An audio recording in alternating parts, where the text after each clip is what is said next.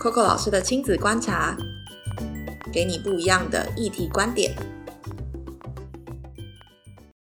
Hello，欢迎收听 Coco 老师的亲子观察，我是 Coco。嗨，这礼拜是情人节，请问大家礼拜一都过得好吗？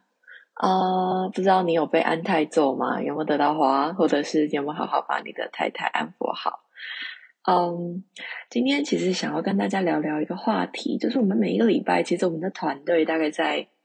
呃早上的时候，我们大概都会思考一下这个礼拜想要跟大家聊些什么。很有趣，我们大概看到了一则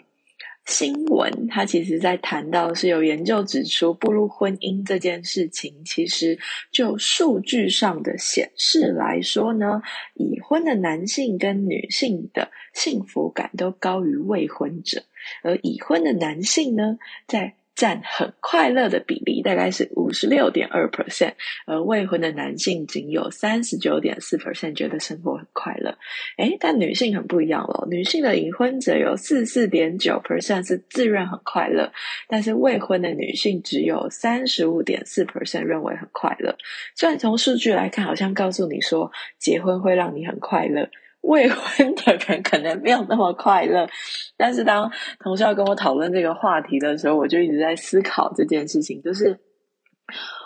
情人节，我们来谈谈婚姻这件事好了。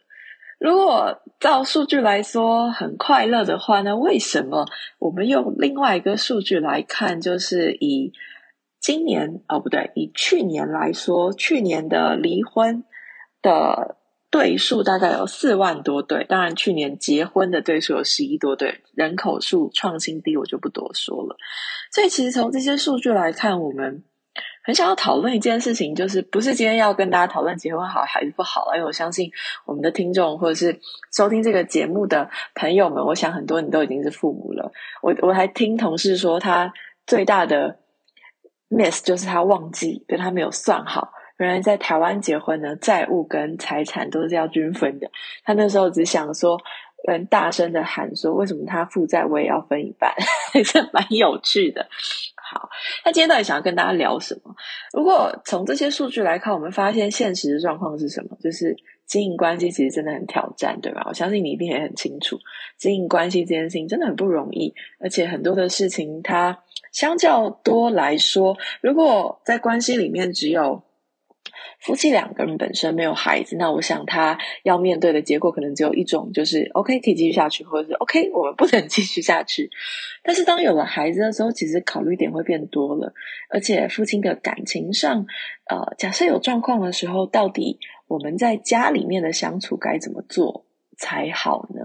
我想抛一个球给大家，问大家看看哦，你觉得孩子到底知不知道爸爸妈妈，或者是啊，在感情跟关系上，假设有吵架或者是关系不好的时候，你觉得孩子到底知道还是不知道？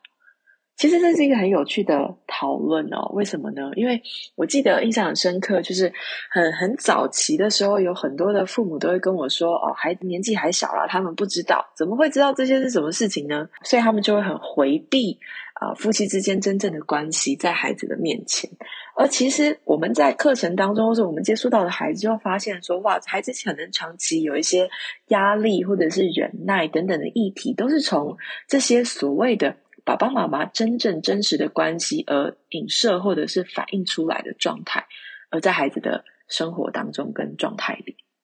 所以，到底要不要跟孩子谈，或者说，到底关系这件事情就是这么的难经营？不然，我举一个举例来说好了，就是我们听到各种呃歌词都会告诉我们，爱一个人的时候会怎样，不爱一个人的时候会怎样。或者说，如果我们谈，如果从圣经来说，有一句大家可能耳熟能详都听过，什么“爱是很久忍耐又有恩慈”，就是因为关系这么的困难，所以经营这件事情才这么的困难。那很多人都会卡在说啊，当然我们今天不讨论离婚或者是结婚再婚等等这个题，他其实反而想要讨论的是，我们到底要怎么样很诚实的跟孩子讨论，就是彼此双方的关系，甚至是我们可以让孩子成为所谓的陪伴者。很有趣哦，你知道，呃，昨天我写一篇文章，就是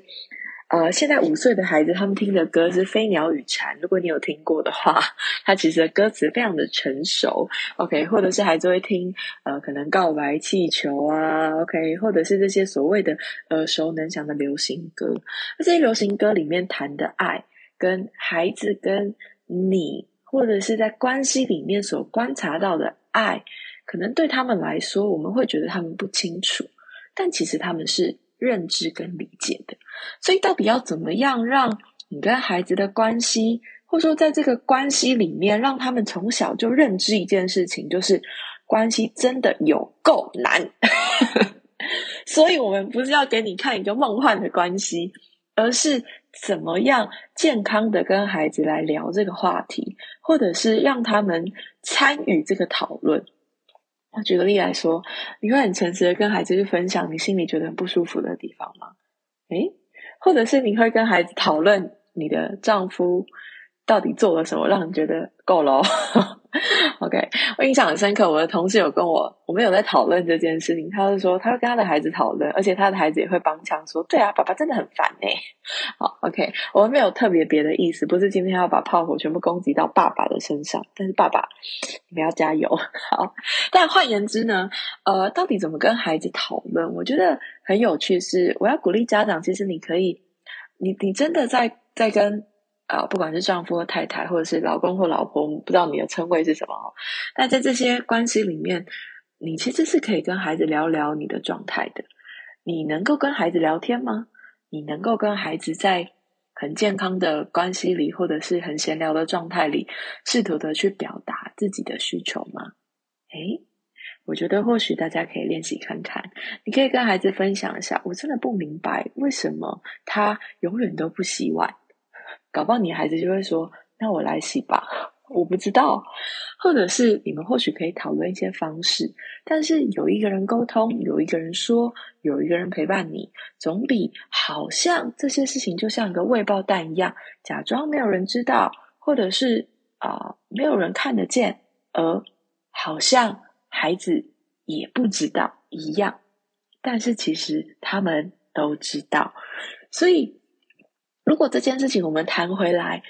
孩子到大了，他可能也会变成父母，他也会要去学会练习跟别人经营关系。如果我们的示范也是用一种隐忍、不沟通，或者是假装没这件事，那会不会孩子到长大了之后，他也是用这样的方式在面对关系呢？OK，所以呃，今天我们。这个小小的聊天到这里，跟这一集到这里，我觉得或许大家可以练习一下，在你的家中，你开始练习跟孩子分享你的感受，开始开始试着跟他聊聊天，开始不是要孩子去帮你解决什么问题，而是我们或许可以从我们自己的示范，让孩子看见一件事实：是爱情不是大家想象中的这么梦幻，或说在这个梦幻以及现实的过程中。怎么样达到一个沟通的平衡，以及你自己是怎么样面对这个关系的？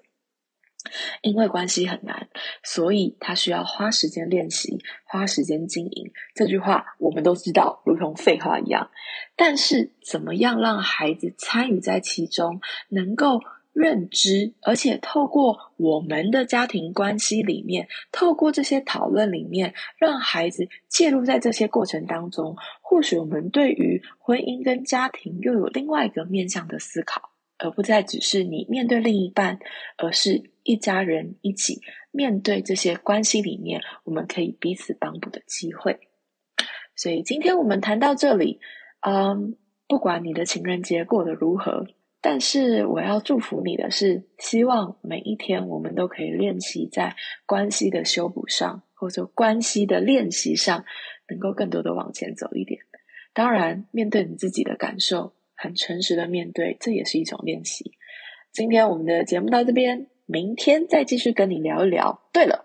因为脸书演算法的关系，还有各种平台最近就是狂要广告费，我相信大家应该很清楚。所以赶快把这个 podcast 的节目设定在你的，不管你是用 Apple 或者是你是用 Spotify、KBox 等等收听的，赶快追踪它，随时随地你就会被提醒要听新节目喽。今天 Coco 老师的亲子观察到这，明天见，拜拜。